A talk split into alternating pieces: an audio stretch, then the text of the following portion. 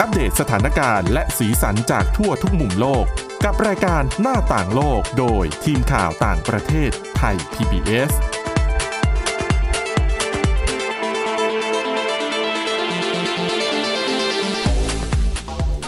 สวัสดีค่ะ คุณผู้ฟังคะนี่คือรายการหน้าต่างโลกนะคะ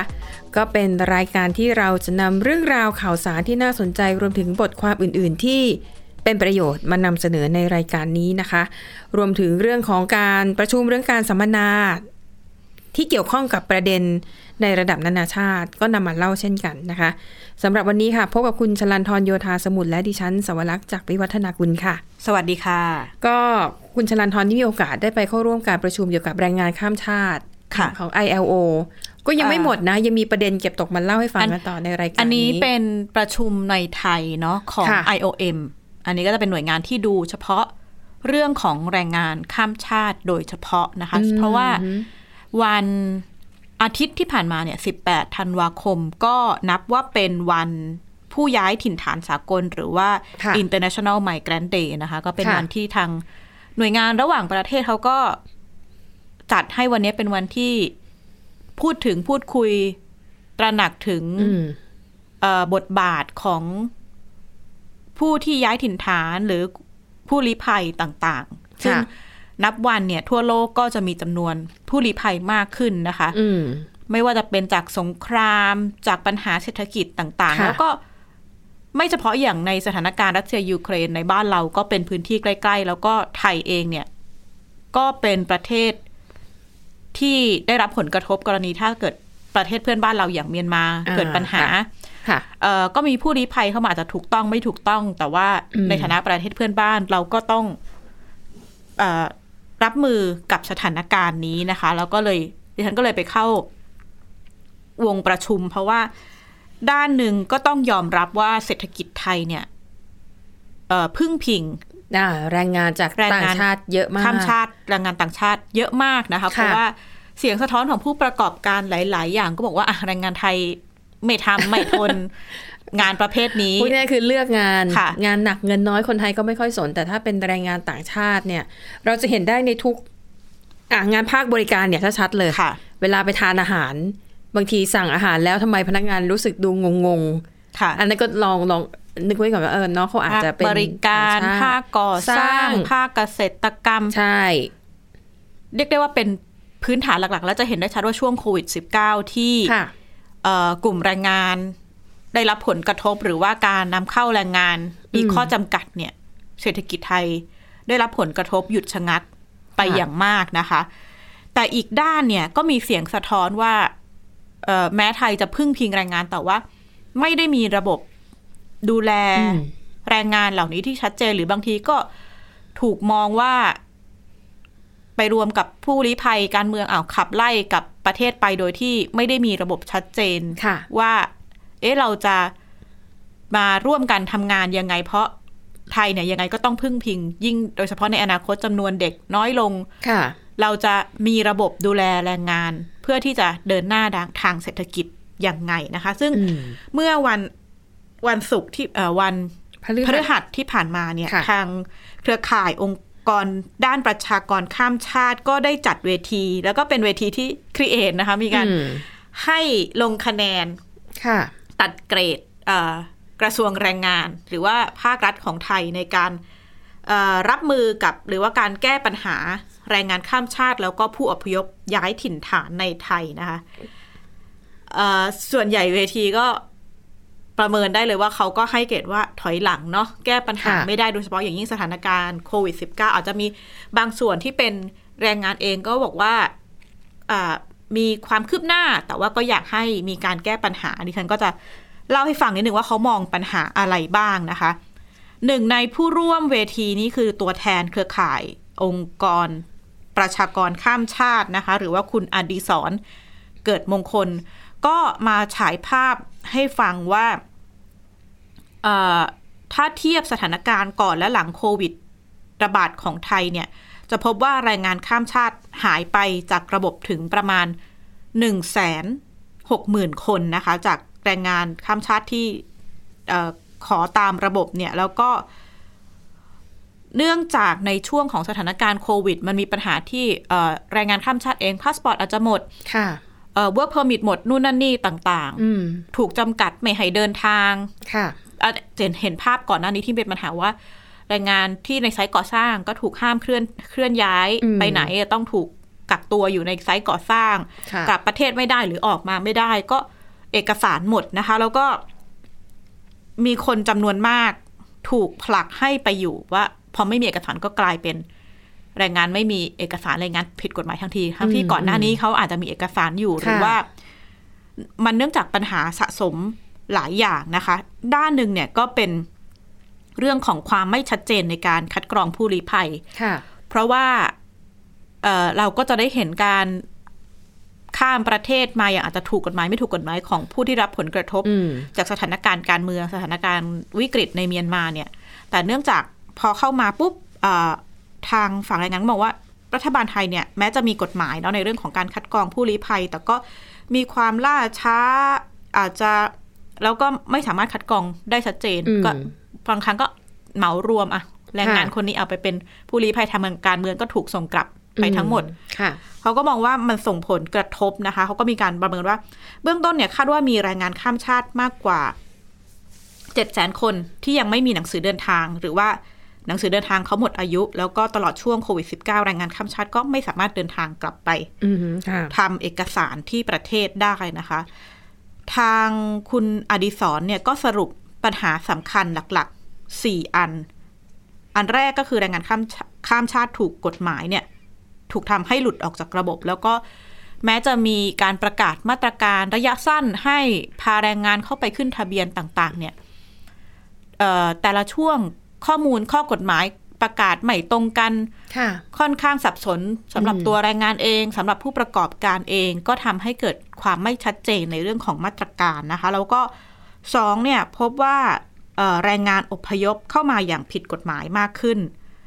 แล้วก็รัฐบาลเนี่ยยังแก้ปัญหาเฉพาะหน้า ยังไม่มียุทธศาสตร์ระดับชาติที่ระยะยาวที่ชัดเจน แล้วก็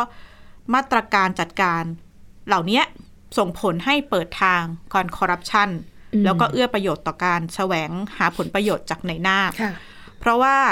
พอระบบมันไม่ชัดเจนสมมติว่าประกาศว่าถ้าคุณไปขึ้นทะเบียนอะจ่ายพันสองพันแต่ว่าต้องถ้าคุณถ้าคุณผู้ฟังคุณหอรักลองลอง มองภาพตัวเองเป็นแรงงานจากต่างประเทศเนี่ยเข้ามาระบบขั้นตอนการทำ work permit ต่างๆ ค่อนข้างซับซ้อนนะคะ ค่ะคือดิฉันก็เคยพยายามช่วยเพื่อนที่จะแบบเข้ามาของงานก็คือต้องอืมไปอะไปไปกระทรวง ไปกงศูนย์กงศูนย์ก็จะแบบให้ไปดูให้ไปถามแรงงานขอ work permit ก่อนกระทรวงแรงงานก็บอกในในคือแต่ละมีคนมีผู้เล่นเยอะค่ะในการออกออกเอกสารสองสามฉบับที่ต้องใช้ เพราะฉะนั้นมันก็จะเป็นช่องว่างให้อะกลุ่มโบรกเกอร์อืมเข้ามา หาช่องทาง เพราะว่าอย่างค่ะเพื่อนดิฉันเนี่ยเคยไปขอต่อวีซ่าอันนี้อันนี้เป็นวีซ่าท่องเที่ยวนะคะ ค่ะ ดิฉันก็ถามว่าอะแล้วยูต้องทำยังไงเนี่ย เสียเท่าไหร่ ให้ถ่ายค่าต่อวีซ่าท่องเที่ยวอันนี้อย่างเป็นทางการใช่อย่างถูกต้องตามกฎหมายทุกอย่างถูต้ตมกฎหมาย ถ้าต่อวีซ่าเหรอคะอ่าสามพันเขาจ่ายแปดพันค่ะคุณสาวรักษ์แพงมากพัน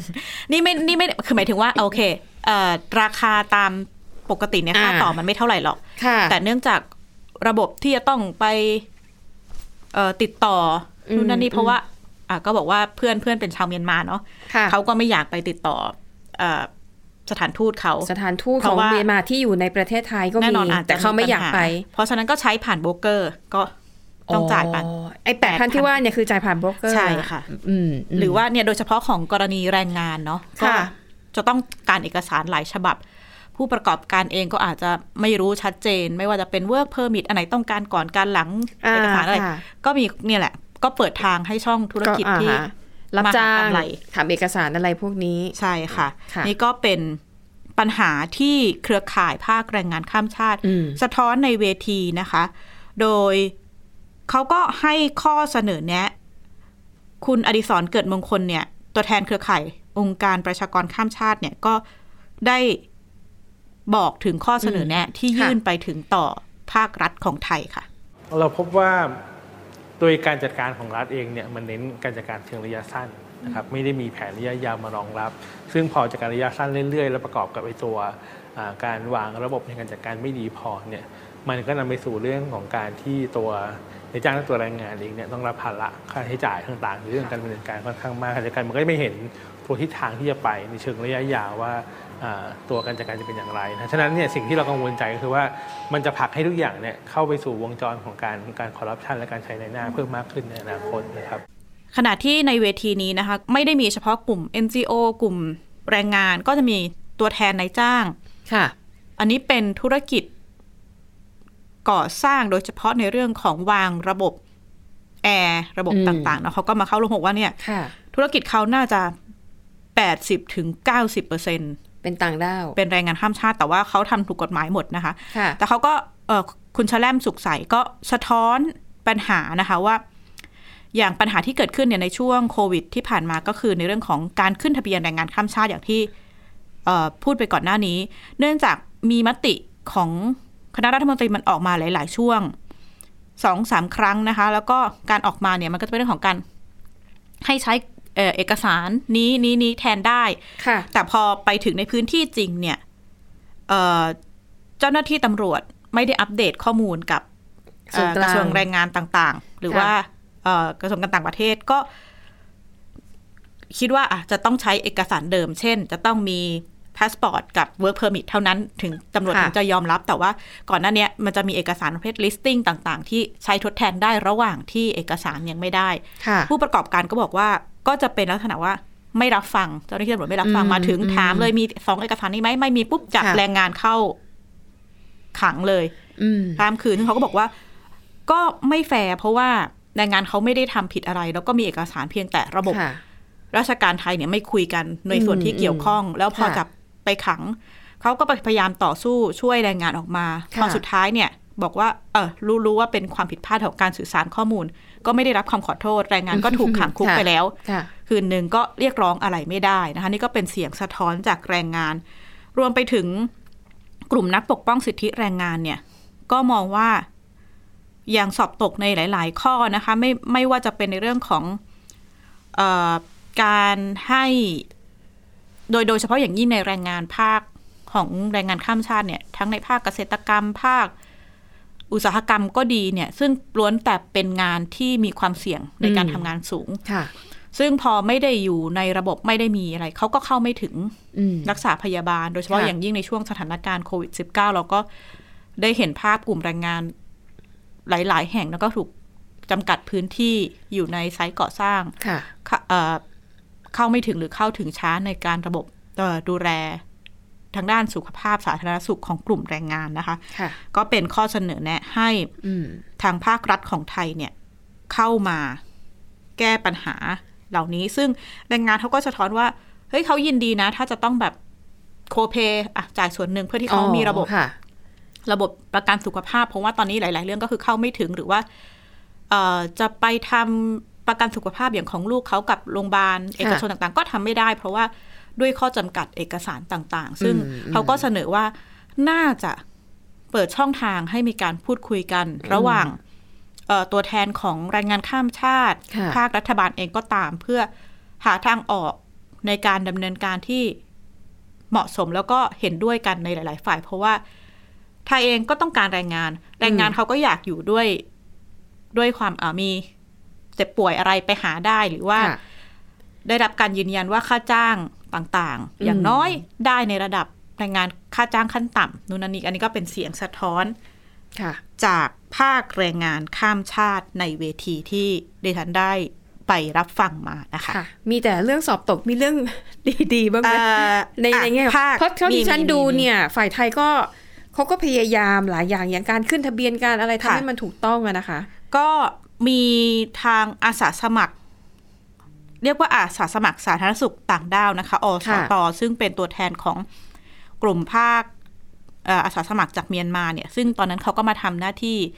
ช่วยดูแลแรงงานข้ามชาติในช่วงโควิด -19 ก็คือนะคะเป็นเป็นคนเมียนมาเหมือนกัน ใช่ ก็มาทำอาสาสมัครช่วยเหลือ เขาก็บอกว่าเอ่อก็เห็นความช่วยเหลือของภาครัฐในการสค่ะมมติว่า มีแรงงานติดโควิด -19 เนี่ย พอเขาประสานขอความช่วยเหลือไปในเรื่องของตรวจ ATK นู่นนั่นนี่ค่ะก็มีการมาเทรนให้เนาะหรือการมีบริจาคของค่ะเอ่อความช่วยเหลือต่างๆ ในเบื้องต้นเข้ามา พอสมควรนะคะ หรือว่าค่ะเอ่ออย่างเช่นต้องการความช่วยเหลืออะไรทางด้านเนี่ยแหละช่วยเหลือด้านสุขภาพสาธารณสุขก็อืมมีความช่วยเหลือแต่ว่าเขาอาจจะมองว่ามันมันเป็นช่วงระยะเวลาสั้นๆ ถ้ามันค่ะมีการพูดคุยอย่าง เป็นระบบจริงจังก็น่าจะทำให้มีความคืบหน้าด้านนี้มากขึ้นค่ะ อืมนะคะอะนั่นก็เป็นเรื่องราวที่น่าสนใจนะคะ เกี่ยวกับการหารือเพื่อหาทางออกร่วมกันในการแก้ปัญหาเอ่อสวัสดิภาพค่ะสวัสดิการต่างๆสำหรับแรงงานต่างชาติที่มาทำงานในประเทศไทยก็ต้องยอมรับนะคะ ว่าคนเหล่านี้เนี่ยมีความสำคัญมาก เพราะถ้าคิดดูนะ ไปร้านอาหารแล้วไม่มีพนักงานเสิร์ฟเลย หรือว่าไปที่ไซต์ก่อสร้างแล้ว คนงานก่อสร้างมีไม่พอ มันก็จะไม่มีเศรษฐกิจมันก็จะไม่หมุนเวียนทุกอย่างก็จะหยุดชะงักนะคะอะไปต่อกันที่อีกเรื่องหนึ่งนะคะ เรื่องนี้ก็น่าสนใจเช่นเดียวกันค่ะ เป็นเรื่องของอีลอนมัสนะคะ ชื่อนี้ก็แหมเป็นข่าวได้แทบทุกวันนะคะอ่าประเด็นล่าสุดเนี่ยก็คือเรื่องของ Twitter ที่เขาเพิ่งค่ะไปซื้อมาค่ะนะคะ แล้วเขาบอกว่าพฤติกรรมของมัสเนี่ยดูจะขัดกับคำพูดของตัวเองหลายอย่าง ตอนที่ค่ะมัสเข้ามาซื้อ Twitter เนี่ยก็พูดว่าเนี่ยเราจะต้องปกป้องเสรีภาพในการแสดงความคิดเห็น แล้วก็ไปเรียกว่าอะไรนะ บัญชีที่มันเคยถูกระงงับไปก่อนหน้าเนี้ซึ่งรวมถึงของโดนัลด์ทรัมป์อดีตประธานาธิบดีสหรัฐเนี่ยนะคะค่ะเออพออีลอนมัสเข้ามาก็คืนสถานะให้ ก็คือสามารถกลับมาใช้งานทวิตเตอร์ได้อีกครั้งนะคะ โดยมัสก็บอกว่ามันเป็นเสรีภาพไงค่ะ เราก็ต้องยอมรับฟังความคิดเห็นของคนที่อาจจะมีความคิดที่หลากหลายนะคะ แต่ว่าล่าสุดค่ะมันมีข่าวว่าอีลอนมัสเนี่ยไปปิดบัญชีของผู้สื่อข่าว จากค่ะสำนักข่าวดัง ๆ ทั้งนั้นเลยนะคะเหตุเหตุผลเนี่ยไม่ได้ให้อธิบายเหตุผลอย่างเป็นทางการค่ะแต่เขาก็มองกันว่าน่าจะเป็นเพราะว่านักข่าวเหล่านี้เนี่ยไปทำข่าวเกี่ยวกับกรณีที่มีเอ่อชายชาวอเมริกันคนหนึ่ง เขาทำแอปพลิเคชันเป็นเอ่อเป็นเอ่อเขาสร้างบัญชีในทวิตเตอร์เนี่ยแหละ แต่เป็นบัญชีที่ไว้ติดตามเครื่องบินส่วนอ๋อตัวค่ะของมัสโดยเฉพาะค่ะนะคะ แล้วก็อะเดี๋ยวค่อยมาเล่ากัน อันนี้แค่เกริ่นเกริ่นค่ะไว้ก่อน จะบอกว่าสุดท้ายแล้วเนี่ย มัสเที่ยวพูดว่าจะรักษาเสรีภาพในการแสดงความคิดเห็น แต่ตัวเองเนี่ยพอไม่ถูกใจผลงานของใครเนี่ยค่ะก็ไประงับบัญชีของเขาซะง่าย ๆ อย่างนั้นค่ะนะคะอั นนี้ให้เกริ่นไว้ก่อนนะ เดี๋ยวมันเล่าให้ฟังแต่ว่ามันมีอีกประเด็นหนึ่งคือประเด็นที่มันมีข่าวออกมานะคะ ว่าจริง ๆ แล้วใน Twitter เนี่ยเขามีนโยบายขึ้น blacklist บัญชีของผู้ใช้งานค่ะแต่ประเด็นคือ ผู้ใช้งานไม่รู้หรอกว่ามันมีระบบนี้อยู่ค่ะนะคะ เขาก็เลยมองว่า เอ๊ะจริง ๆ แล้วตรง Twitter เนี่ย โดยเฉพาะอย่างยิ่งภายใต้การดูแลของอีลอน มัสเนี่ย มัน มันให้ความสำคัญกับเสรีภาพในการแสดงความคิดเห็นจริงหรือเปล่าค่ะ นะคะ มีการตั้งข้อสังเกตนะคะว่า ก็เป็นข่าวจากคนวงในแหละ อดีตพนักงาน Twitter แหละที่ถูกปลดนะคะ ออกมาให้ข้อมูลว่า Twitter จริงๆเขามีระบบค่ะเขาจะมันมีระบบที่เซตไว้ว่า ถ้าเป็น account ในลักษณะนี้นะ จะไม่มีทางติดเทรนด์เด็ดขาด เวลาเราเข้าไปดูใน Twitter เนี่ยมันจะมีในแต่ละวัน มันจะมีอัพขึ้นมาให้ว่า วันนี้ trending หรือว่าเทรนด์ไหนเอ่อ แฮชแท็กอันไหนที่กำลังมาแรงค่ะเราก็สามารถไปตามได้ เขาบอกมันจะมี account บางประเภทที่จะไม่มีทางได้ติดเทรนด์ในลักษณะนี้อย่างเด็ดขาดค่ะและจะไม่มีทางที่จะถูกนำไปแชร์ต่อหรือว่าจะขึ้นมาแบบขึ้นมาเรื่อยๆอะนะคะ เพราะบอกบอกว่า Twitter ก็มีอัลกอริทึมเหมือนกัน ไม่ใช่ว่าคนที่เราติดตามทุกคนจะปรากฏมาในในหน้า feed ของเรานะคะค่ะทีนี้ปัญหาคือเขาบอกว่า Twitter เนี่ย ไม่เคยแจ้งรายละเอียดในส่วนนี้กับผู้ใช้งานว่า ถ้าคุณเป็น account ที่โพสต์ข้อความหรือว่าเนื้อหาในลักษณะเนี้ยคุณจะติดบัญชีเหล่านี้นะ ติดบัญชีแบล็คลิสต์ที่ว่านี้นะคะ ซึ่งเขาบอกว่าอะถ้าให้คาดเดากันเองนะคะว่าบัญชีที่อาจจะติดแบล็คลิสต์เนี่ย ก็น่าจะเป็นบัญชีที่มักจะเผยแพร่ข้อมูลข่าวสารที่ไม่เป็นความจริงค่ะปล่อยข่าวปลอม หรือว่าอาจจะเป็นข้อมูลทางการแพทย์ที่เชื่อถือไม่ได้ โดยเฉพาะอย่างยิ่งในช่วงที่มีการระบาดของโควิด -19 นะคะ อันนี้เป็นข้อสังเกตหนึ่ง และพอมาในเวลาต่อมาอีลอนมัสเนี่ยไปปิดบัญชีไประงับบัญชีของผู้สื่อข่าว และผู้สื่อข่าวเนี่ยก็คือสำนักข่าวระดับชั้นนำทั้งนั้นเลย CNN อย่างเงี้ยนะคะ ยกตัวอย่างของ CNN เนี่ยคุณโดนี่โอซัลลิแวนเนี่ยนะคะ ก่อนหน้าที่เขาจะถูกระงับบัญชีเพียงแค่หนึ่งวัน เขาไปสัมภาษณ์แจ็คสวีนีค่ะแจ็คสวีนีเนี่ยอายุ 20 ปีเท่านั้นนะคะเป็นผู้ชาย เขาตั้ง account ที่มีชื่อว่า at elon jet อืมมันเป็น account ที่มีคนติดตามมากถึง 5 0 0แสนคนค่ะ เนื้อหาในทวิตของเขาเนี่ย ก็คือดูว่าตอนเนี้ยเครื่องบินเจ็ตซึ่งเป็นเครื่องบินส่วนตัวของมัสเนี่ยค่ะอยู่ที่ไหนบนโลกใบนี้ค่ะอ่าฮะนะคะ ซึ่งจริงเขาบอกกันว่าไอ้ข้อมูลเหล่านี้มันไม่ได้แบบความลับอะไรมากมายนะ ถ้าคนมีอยู่จแล้วริงค่ะๆคือคือมันก็ไม่ได้ยากเกินความค่ะสามารถ ดังนั้นเขามองว่าการที่เด็กคนเนี้ยทำทวิตเตอร์แบบเนี้ย มันก็ดูไม่ใช่เรื่องที่น่าจะเสียหายค่ะนะคะ แต่อีลอนมัสเนี่ยเขาบอกว่ากระแสข่าวนะ บอกว่ามัสไม่พอใจมาก ๆ แล้วก็เลยบัญชีของแจ็คสวินนี่เนี่ยถูกระงับไปเรียบร้อยแล้วนะคะค่ะและหลังจากนั้นหนึ่งวัน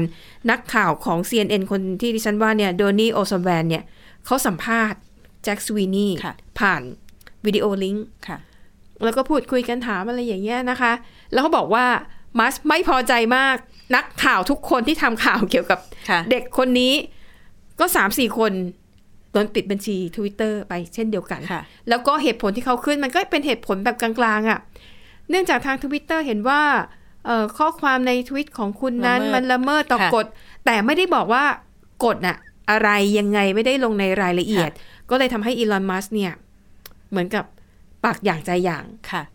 พูดอย่างหนึ่งแต่การกระทำจริง ๆ มันไม่ได้เป็นไปตามนั้นเลยอะนะคะ ก็อะเป็นเรื่องเช้าๆของอีลอนมัสมีมาให้เล่ากันค่ะแทบทุกวันนะคะ ผู้ชายคนนี้ เก่งจริง ๆอะและทั้งหมดนี้ค่ะ คือเรื่องราวในรายการหน้าต่างโลกขอบคุณคุณผู้ฟังสำหรับการติดตามนะคะ วันนี้หมดเวลาแล้วพบกันใหม่ตอนหน้า สวัสดีค่ะ สวัสดีค่ะ Thai PBS podcast. View the world via the voice.